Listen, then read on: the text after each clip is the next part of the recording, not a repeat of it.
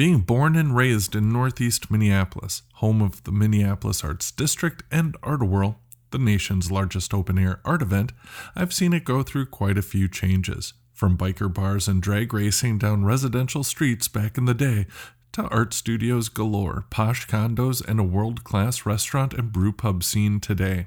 Northeast is constantly on the move, moving on up. Here to chat all things Northeast and her own experience, as well as contribution to the rise of this awesome neighborhood, is Margo Ashmore. Let's get into it, shall we? In four, three, two,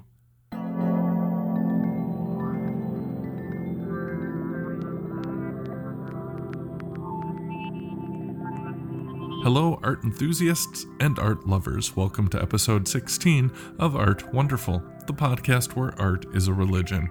I'm your host, Nicholas Harper. I'm broadcasting from my art studio deep within the Rogue Buddha Gallery, that's in the heart of the Northeast Arts District in Minneapolis, Minnesota. I want to thank you for joining me as we explore everything the arts have to offer. It's the mission of this podcast to spread the gospel of the arts, their essential value to our everyday lives, and to offer a deep dive exploration into this most mysterious of subjects. You can learn more about myself, the Rogue Buddha Gallery, this podcast, and those we have on the show by visiting us online at roguebuddha.com. Click podcast from the menu. Before we get into things, I just want to share what's been going on with me in the Rogue Buddha Gallery and what's new in the studio. As always, so much goings on this week. Perhaps the biggest to do was the advent of Art-A-Whirl Online. That's right, the nation's largest open air art event went all in on the digital this year, boasting hundreds of artist profiles, many with online stores, as well as I don't even know how many video interviews, performances, and studio tours. While certainly nothing can take the place of an actual real life experience with the arts, especially in all of its glory that is Art-A-Whirl, with its some 50 odd thousand fans who flood the neighborhood for three days every mid May, well, the nice thing about this year's iteration of Art-A-Whirl is that it's not over after the last studio closes on Sunday night. Nope, this is now available all year round, so you can still get in on the action wherever you are in the world and get a taste of what Northeast Minneapolis has to offer. Just head over to nemaa.org, that's N E M A A.org, and under events, click on Art-A-Whirl. The next big thing for me this week was the release of the sixth print in the Free Print Friday series. Head on over to roguebuddha.com forward slash print to learn more about these prints and get one for yourself. The one I released this week is called No Birds Allowed, a reference to one of my favorite bands. To learn more about that, go ahead and follow me on Instagram at Nicholas Harper Fine Art. I'm just starting to ramp up my digital social presence, so to speak, by sharing some behind the scenes and inspirations behind my artwork, so be sure to check that out. And lastly, well, looks like we made it or at least some of us small businesses, anyways. That's right, the powers that be in our fine state have granted us permission to once again open our doors to the public, at least partially.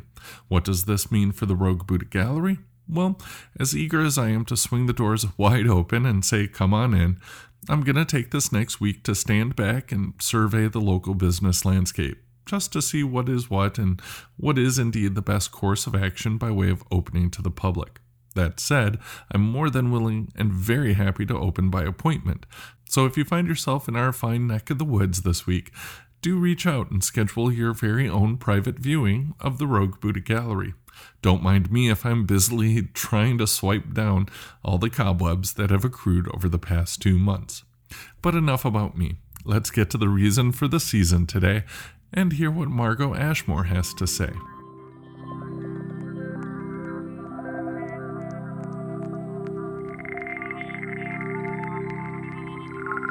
When it comes to Northeast Minneapolis, perhaps no one has played a role in so many varying aspects in making this fine neighborhood what it is than today's guest. Margo Ashmore's many things and has, like I said, played many roles. From being the coordinator of the nation's largest open air studio tour, that again is Art-A-Whirl, back in its early days, to being the coordinator of the Minneapolis St. Paul home tour since 2005. Sitting on the boards of the Northeast Minneapolis Arts District, the country's number one arts district, according to a USA Today poll a few years back. Yep, not going to stop waving that W. She's also on the board of the Northeast Community Development Corporation and of Art to Change the World. Somewhere, she also finds time for her own art, whether it be photography, writing, storytelling, and even taking the stage for stand up comedy. These are just a few of the roles she plays and has played. But perhaps, most notably, Margo has been the owner and publisher of the Northeastern newspaper since 1981.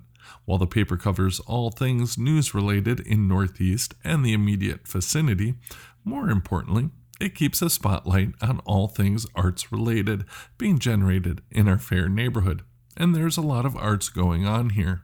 So without further ado, let's get into it with Margo Ashmore.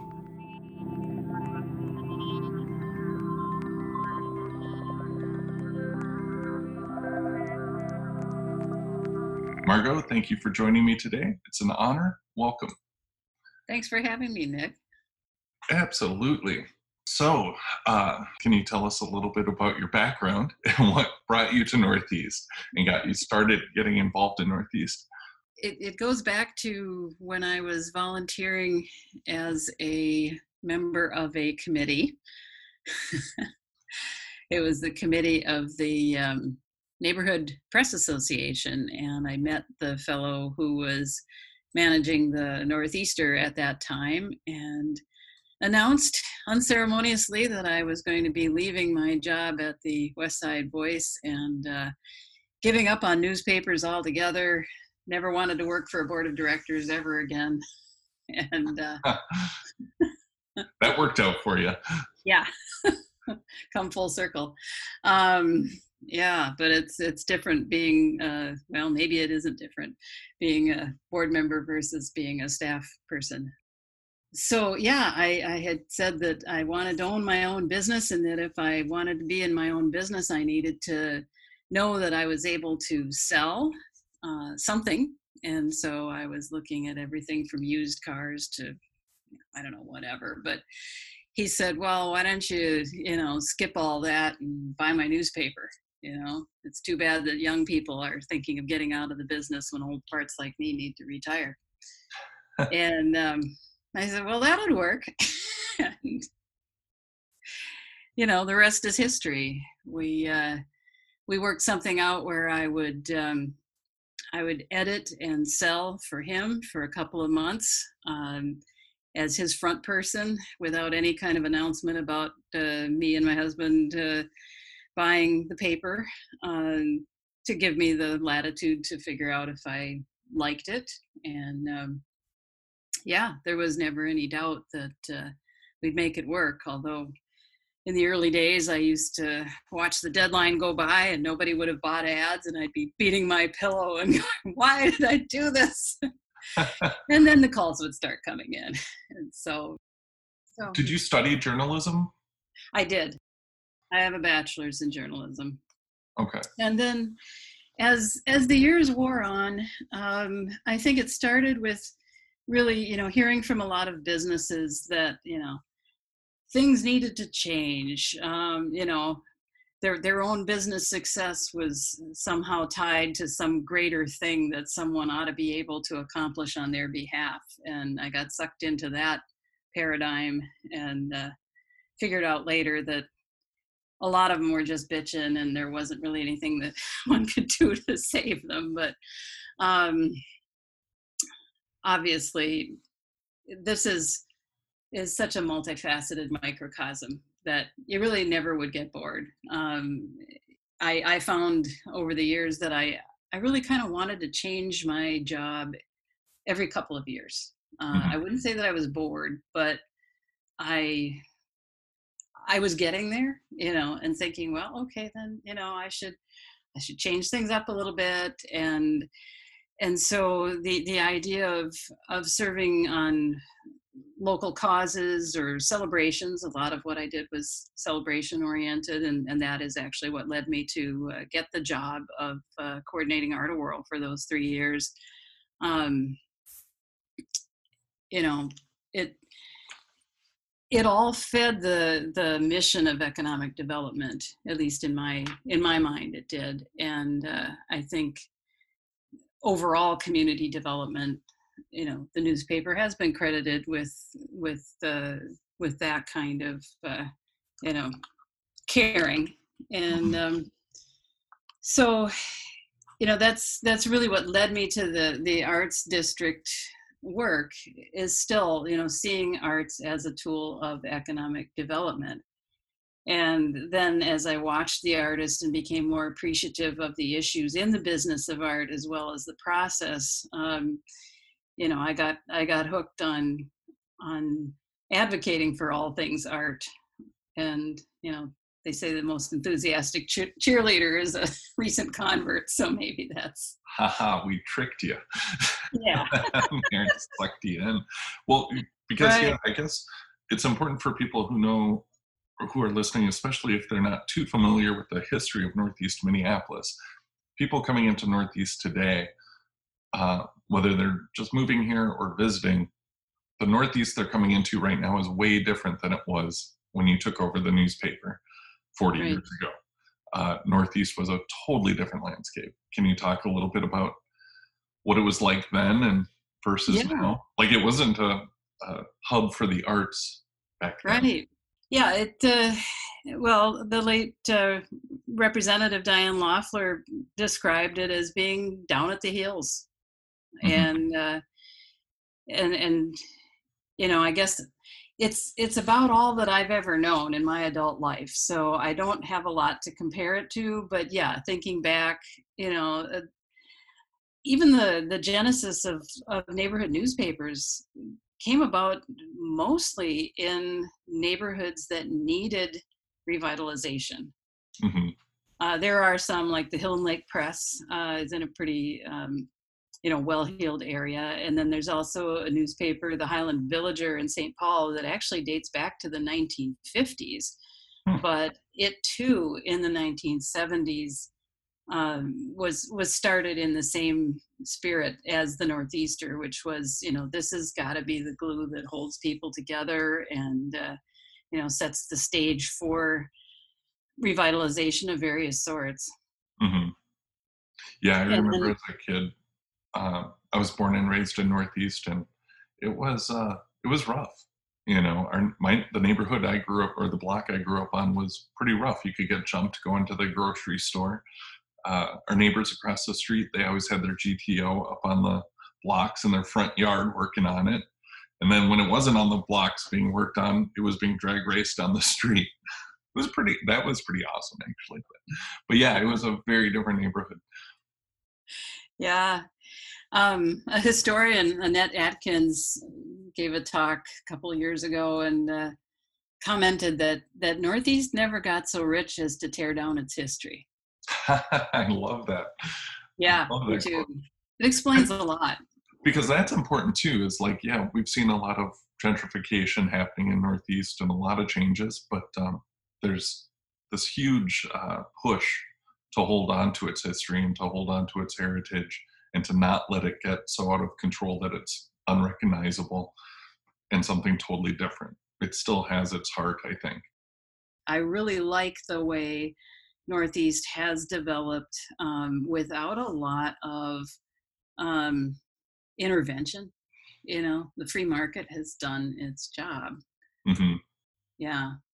Well, as the as the arts started to migrate into Minneapolis from into Northeast from downtown Minneapolis.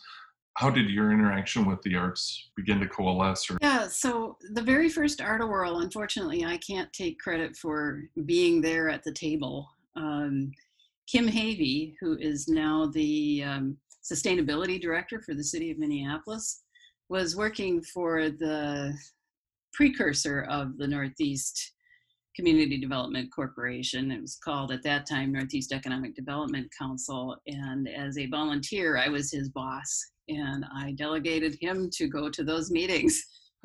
Oh, funny. but he reported back.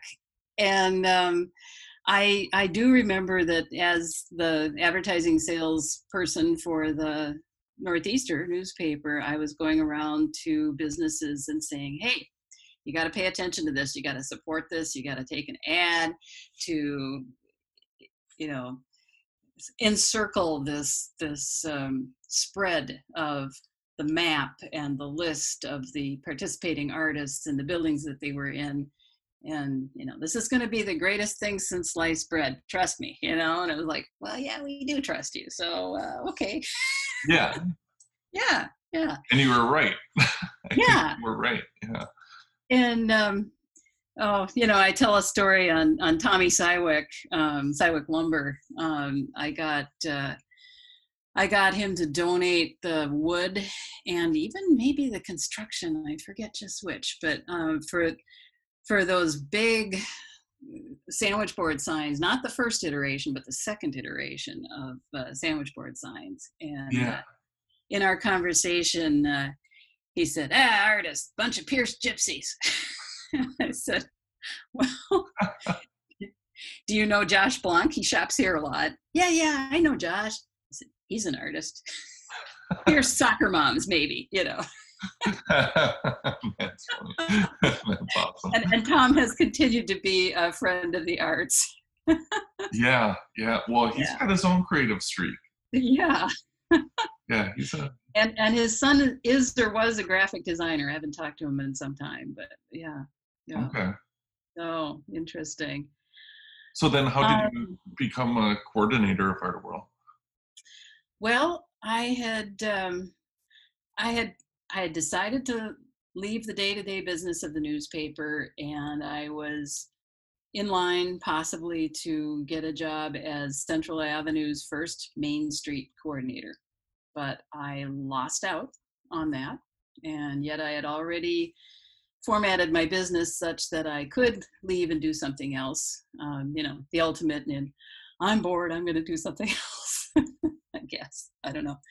Um, and Art-A-Whirl was in need of a coordinator. I applied, and uh, as seems to have developed as a pattern in my life now, um, you know, Art-A-Whirl is in mid-May, and so they hired me in mid-February, Mhm. which you know,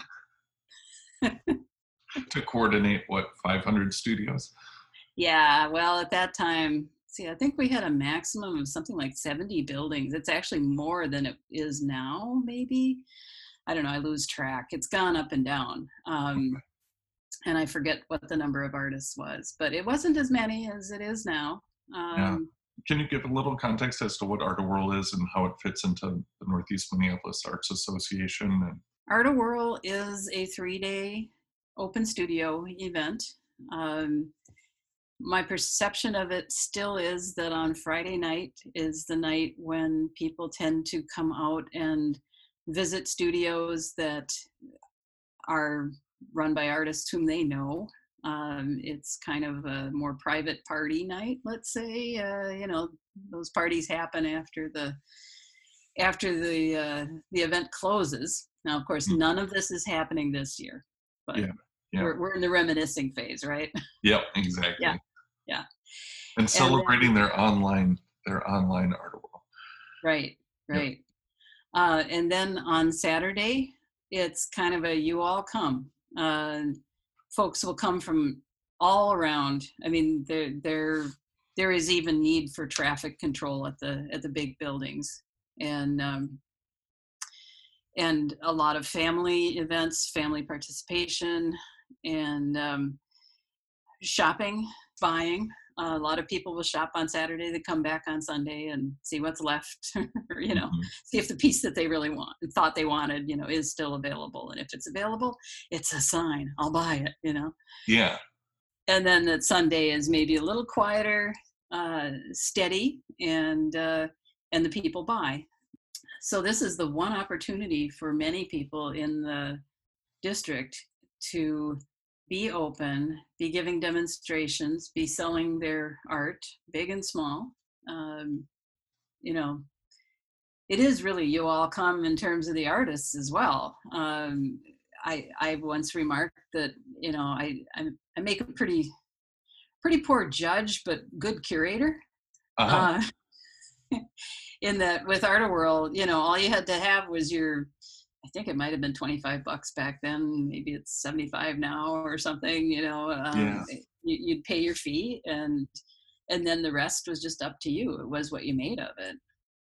It's almost like a carnival, carnival feeling Yeah, throughout the whole neighborhood now. I think it's over 500 studios that are open. Um, and Northeast is kind of a different type of art district than most districts because we don't have a high concentration of art galleries per se. We have a high concentration of working art studios in these large factory buildings. Um, can you talk a little bit about that that difference, like how our district is different than most? right. Yeah, it's way more geographically uh, dispersed. Um, when the city decided to designate an arts district, they looked at where all of the bigger buildings were. And so that's where this industrial zone of Broadway to 26th from Central to the river came about. And, you know, that leaves out the, the more recent A-Mill lofts, let's say, and you know, whatever is going on in that industrial area that's uh, beyond Central. But uh, yeah, it uh, it is not a gallery district; it's a working arts district, and that's why the slogan of Northeast Minneapolis Arts District is "the arts at work." Yeah, yeah, which is actually super fitting for Northeast because Northeast was a blue collar working neighborhood. So the fact that it's not the glam, glitzy gallery row, it's kind of neat. It's the no, we're still in our factory buildings, plugging away, making artwork. Right, and the logo, um, which actually the the logo was designed to be the sign. It wasn't designed as the logo and then adapted to the sign. Now, you know, here in 2020, what 10, 15 years later, um, the we the district recently had the logo designed such that there would be a horizontal version and a version for social media and Yeah. uh, even in that you know i looked at one of the iterations and went yeah that building looks a little too suburban we gotta gotta fix that Got to break the glass in one of the windows. so no they're all open windows because then the air goes through the sign you know totally. So that's a, another thing. Uh, Northeast is kind of different in, I think, a lot of districts because we have the Northeast Minneapolis Arts District and then we have the Northeast Minneapolis Arts Association. And you and I both sit on the board of the Northeast Minneapolis Arts District. Can you talk about what that is versus the, the Arts Association, what the role of the Arts District is? Well, our most important role, in my opinion, is to preserve the geography, the buildings, the rent or the ownership structure, you know, for the benefit of the artists and community. And at the same time, anything that also assists the artist's ability to pay rent. You know, I kind of find myself slipping back and forth between those various modes of thinking. It, it really is a delicate balance. Kind of frustrating to he- see the whole picture or be discovering the whole picture, but not have all the answers. Mm-hmm. So, you know, it needs to be more than conversation. Action needs to continue to come out of the work of the uh, of the district. And I think the the group has done an amazing amount of what I hope to, you know, hope will be seen in hindsight as kind of a Shakespearean climax. Those little actions that change the course of history. Yeah. Oh, I love that. So you talked a little bit about the Arts District. How is that different from NEMA or the Northeast Minneapolis Arts Association? Well, we're we're about the geography and primarily, and then secondarily, I guess you'd say about the artists, whereas NEMA is primarily about the artists and not about the geography, except for Northeast. Mhm. Um, Yeah. So how have how have you seen your newspaper, the Northeaster, uh, kind of change over the years as Northeast has become more inundated with the arts and become the arts district? Well, we in 2016 started doing the Arts Insights page with the Arts District, and uh, again, kind of in that greatest thing since sliced bread mode. Yeah. went out to the uh, all the businesses in the district and uh, and and got advertising to support that page and um, and so that's been a nice forum because you know i think i'll be the first to admit that um, we we have not engaged in art criticism we don't really do book reports or reviews um, few and far between if we do and and mm-hmm. probably not in the same mode that that one would consider a book review or a restaurant review um, you know kind of with that you all come curator sense um, you know we will we'll do pictures of an art exhibit or an art opening um, and we'll promote them before the you know before the event but we're we're mm-hmm. not really um, you know engaging in a whole lot of criticism but uh, trying to be a cheerleader for the fact that the arts do exist and uh, you know i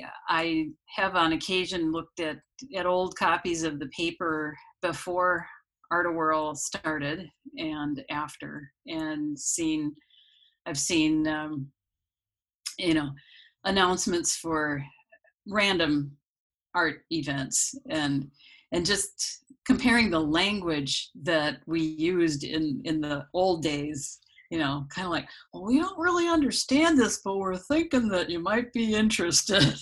Oh funny. Yeah. That's really funny. I, I think I mentioned I, I, I, I could probably find um, the very first article that I wrote about uh, art buildings, you know, the, the conversion of, of buildings from industrial to art, and that Hoff Heiberg from um, Hillcrest Development was saying, yeah, you know, it's not just funky with a twist. Sometimes it actually costs more, or you know, it, it costs more to adapt these buildings than it would to tear them down and build new. Sure. Thank God they didn't tear them down. yeah. Yeah, I mean, definitely the arts and art events and reporting on those events, you know, even if it's not in the style of the old art paper or, you know other art critic magazines and whatnot. Um, I think the the mission of the Arts Insights page and and the mission of the Northeaster regarding the arts uh, to begin with was always you know to embrace the arts as part of this community and the entertainment value and and um, you know to to understand process to some mm-hmm. extent. That kind of leads to a more philosophical question, but a good one, I think. What, in your opinion, what what's the value or purpose of the arts? I think that it underpins everything. Um, you know, it's integrated into everything. I, I remember that, I think it was 2002 perhaps, that after doing Art-A-Whirl, um, I applied and, and got the job of coordinating the Minnesota Retreat for the Arts, which is for teachers of arts. I don't know if it's still going on or not, but um, arts integrated education. It was that was the buzzword then, and and there was actually a lot of funding for arts in education, mm-hmm. and so I. I think it, it it starts there. It's a it's a universal mode of communication. It is a great equalizer and engager of students who may not kowtow to the military industrial complex that was education. I do think that education has made vast strides in these years. My my dad is a biology teacher, was a biology teacher. He's retired now, but um, yeah.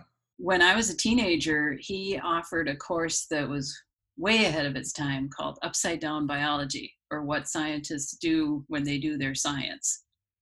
And so, you know, from way back then, to me, that was kind of what should be the norm in education. Mm-hmm. And to to see that a lot of education, even in the you know the lower grades, is now um, you know everything is around a theme. You know, um, arts, math, science, and so on. You know, I'll even take the example of in my third grade class, it was all about the pioneers. Mm-hmm. You know, we were in Southern Oregon at that time, and um, and they taught all the lessons around a theme of the pioneers. Yeah. You know, why not? Arts as the glue that holds them all together. Sure sure. I kind of wanted to ask you what advice you might have for artists right now um, both in the current situation with the world being shut down and quarantined and not being shut down because i'm hoping i'm i'm leaning towards things are going to get open soon and we'll get back to somewhat normal here soon. That's my optimistic creative visualization. Um, so but for the moment would you have any advice for artists? Well and of course the the situation changes weekly. Um, I kind of wrote some notes earlier on um, from webinars that I attended American Craft Council and Springboard for the Arts and CERF Plus, which is Craft Emergency Relief Fund. Um, they had three online occasions where more than 500 people participated, I think. And um, it, it wasn't a free for all. It was it was several speakers and then a chat bar at the at the side. Um, but some themes that either came out there or that that I saw for myself is that you know it's okay to grieve. A, a lot of the the first responses were grief. Um, it's okay to pause. It's okay to be unproductive.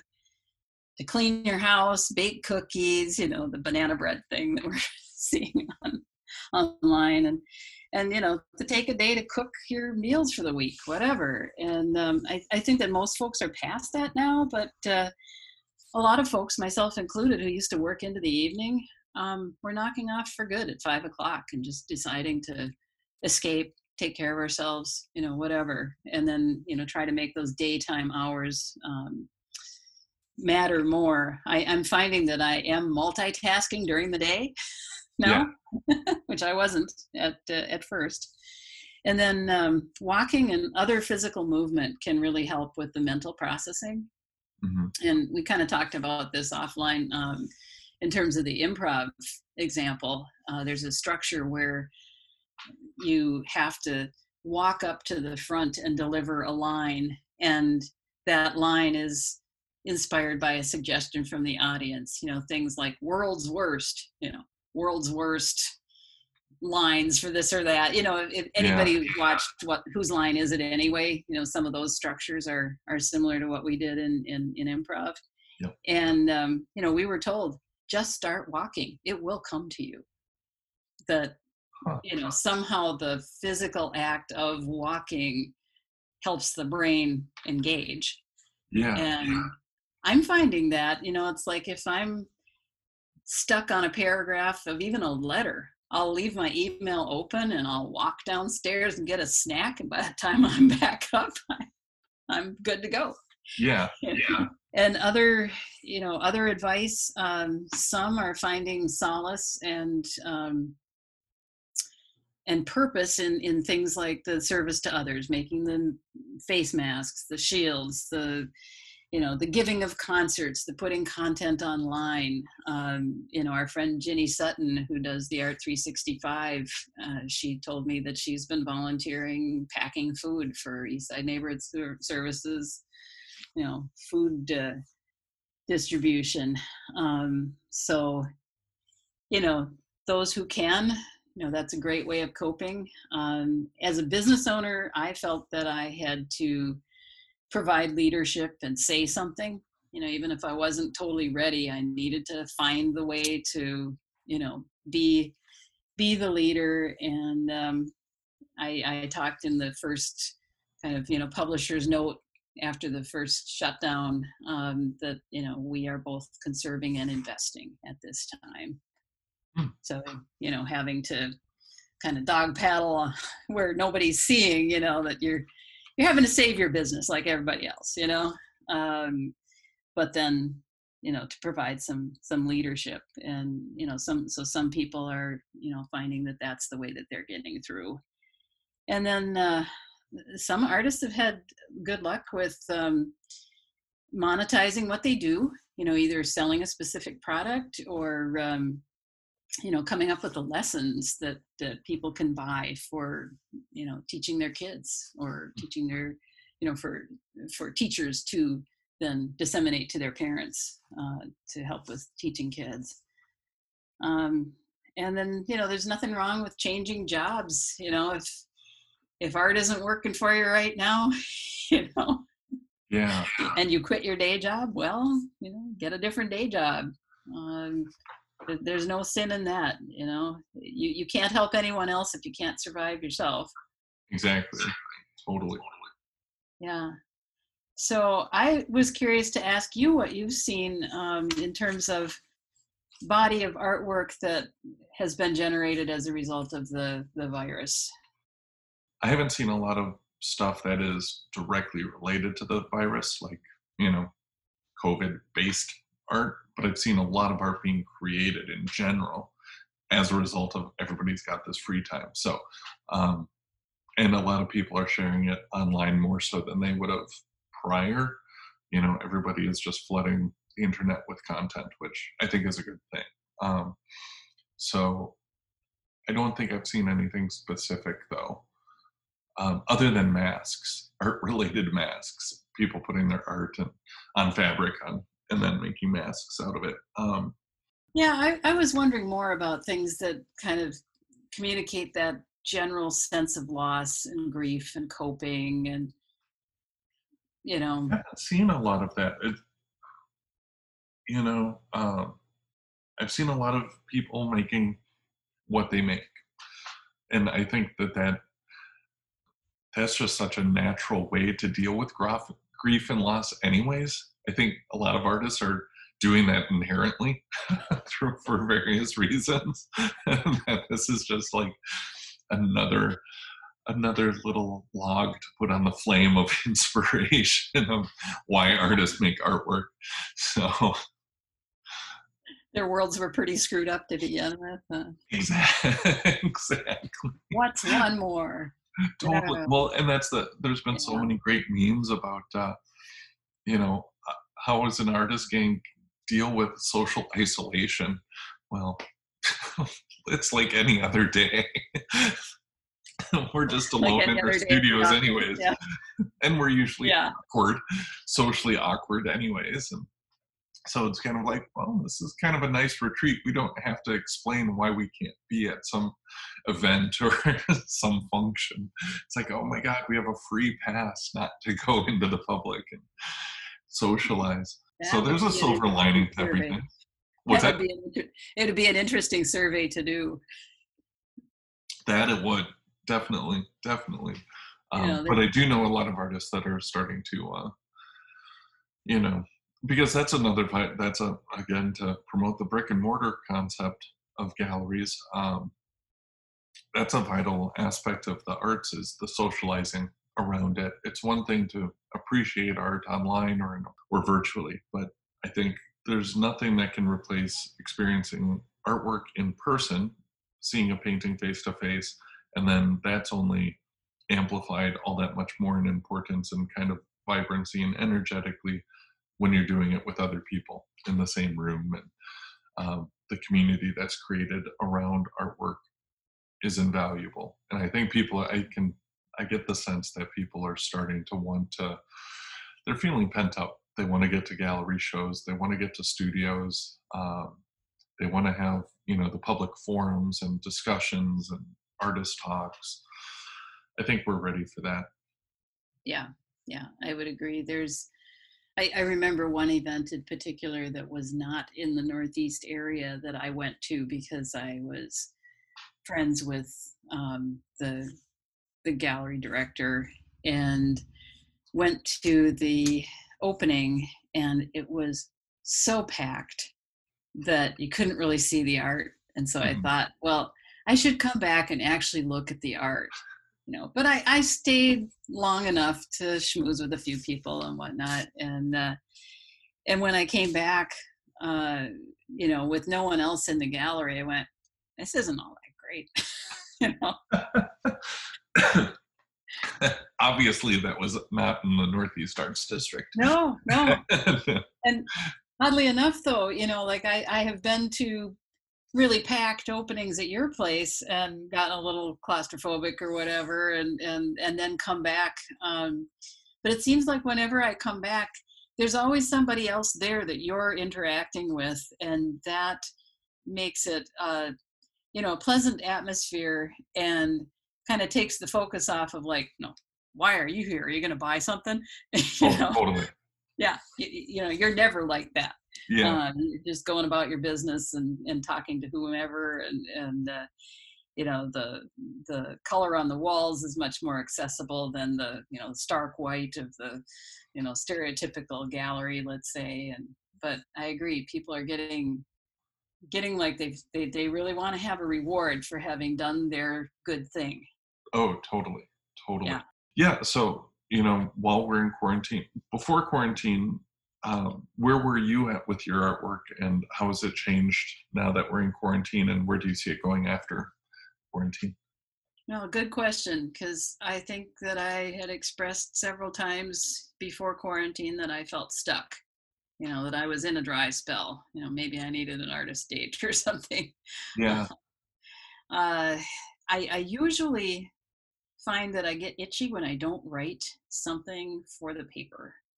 Uh, I I know that I've been writing a lot. I mean, stuff you know, from emails for the home tour to you know papers for the arts district. Um, but uh, I I had not written a good one for a while, and uh, now I'm finding that I, I think because of social distancing, I'm doing more layout work um, by myself, and and maybe that's kind of the substitute, the creative expression. It's it's highly technical, but there is also somewhat of an art element to it. And uh, I, I used to kind of back cleanup, and because of some other schedule changes, I have kind of done more of the front end work, and so that's a little more creative. But um, you know, and the home tour is somewhat of an art. I, I did get some good feedback on the on you know the the stories that we put online. We we did kind of a, a virtual version. Um, so that was taking up my brain and usually does for about the first four months of the year. So Yeah. you know i'm kind of being kind to myself saying that uh, you know "Eh, i'm not doing art anymore. Um, but i'll i'll probably pick up my camera soon. I i do enjoy taking nature pictures and and uh, and you know i'm a perfect fit for northeast because i i love that um you know rust and dust and Yeah. There's plenty of that Northeast. yeah finding beauty in it you know Yep. um yeah and juxtaposition you know old with new uh Mhm. signs that don't really you know fit uh and and documenting things like oh i was looking back on um 1999 art whirl i actually displayed a, a body of work for art whirl and what it consisted of was back in the days of film cameras we had a 36 exposure roll of film and we have nine blocks of central avenue which means 18 block faces. So i assigned myself two and only two photographs per block side i could go back within the block you know i could decide what i wanted to shoot by you know surveying that block side and going back and getting the shots that i wanted or i could just shoot as i went Yeah. and I was trying to document the little things that you can't see from your car, uh, things that I thought might change if we deliberately changed some things about Central Avenue. So I was kind of documenting where it was then, and and then, you know, who knows when I should have Do done you it. in have those still? I I do somewhere. Yeah, That would be great to see. yeah. I know. I'm I am looking for that as I'm cleaning my. So you know that that's how I like to use my camera is is kind of that that documentation of the current condition and um, and uh, an irony. Um, you know, I might I might go out and assign myself to do something like that again. Yeah. And, um, yeah. Yeah. And uh, I might do some collage art. Um, I've had some pretty interesting things happen when I've tried to do collage. Um, how's your um, print Fridays going? Good. Um, good. Every for people listening, uh, every Friday I'm putting out a free print um, that's downloadable from my website. And I think there's been five 500 to 550 somewhere in there. I forget the exact number. Um, downloads so far. So yeah, I've given away more prints than I've ever sold. So that's kind of cool. Actually, it's, it's, sad and cool at the same time. Um, but yeah, it's over 500 prints have been downloaded, which is cool. I think I've done four of them so far. And tell me your goal in doing that. The, the main impetus behind it was to to create something to give away to people to kind of raise their spirits up a little bit, and then secondly to um, hopefully demonstrate, you know, that while being fearful um, or uneasy with things is understandable and okay, that just knowing that everything's going to be fine is okay too. And so it does relate to you know the my my list of of takeaways and and you know regarding the the lockdown um you know it, it sounds like you kind of fall into that category of leaning in with service to others exactly totally yeah, yeah. you know so hopefully it uplifts their spirits a little bit they get some artwork and uh, creates a little optimism and something to look forward to you know it breaks the mundanity of you know what day is it today yeah you know, so yeah. on that note i think that's a good place to wrap up for today i want to thank you again for uh, being here margo i really appreciate your time uh, everything that you've been doing for the arts in Northeast and for Northeast in general. Uh, it's invaluable, and and I'm happy to share this with the public. Thanks very much for giving me the trip down memory lane. Absolutely. So we'll have to have you back on the show in the near future. See you on the other side. Huh? Okay. Bye.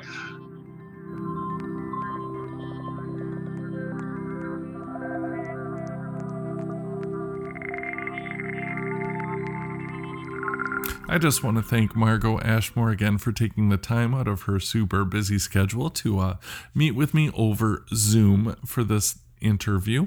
Hope you all enjoyed that. And I know after each episode of Art Wonderful, I'm jonesing to look at some art online. Where might you do that, you ask? Well, let me help you out. MPLSArt.com is the most up to date and current resource for all things Minneapolis arts related. You can read numerous arts related articles and find out about virtual events going on on the interwebs. They also have an essential directory of galleries linked up so you can visit all the awesomeness the city has to offer. That again is at our good friends mplsart.com. And as I mentioned earlier, Art-A-Whirl went online this weekend and is there to stay. So be sure to visit nemaa.org.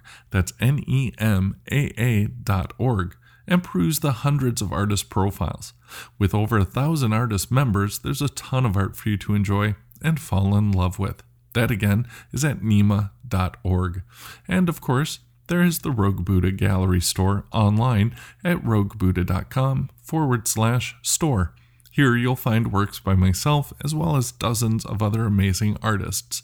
That again is at roguebuddha.com forward slash store. And that's a wrap for this episode of Art Wonderful, coming to you from deep inside the Rogue Buddha Gallery. I want to thank you again for joining me, and I hope you do so again and often. And please feel free to share this podcast with your art loving friends. Until next time, remember the best life is the creative life, and the best self is the artistic self. Cheers.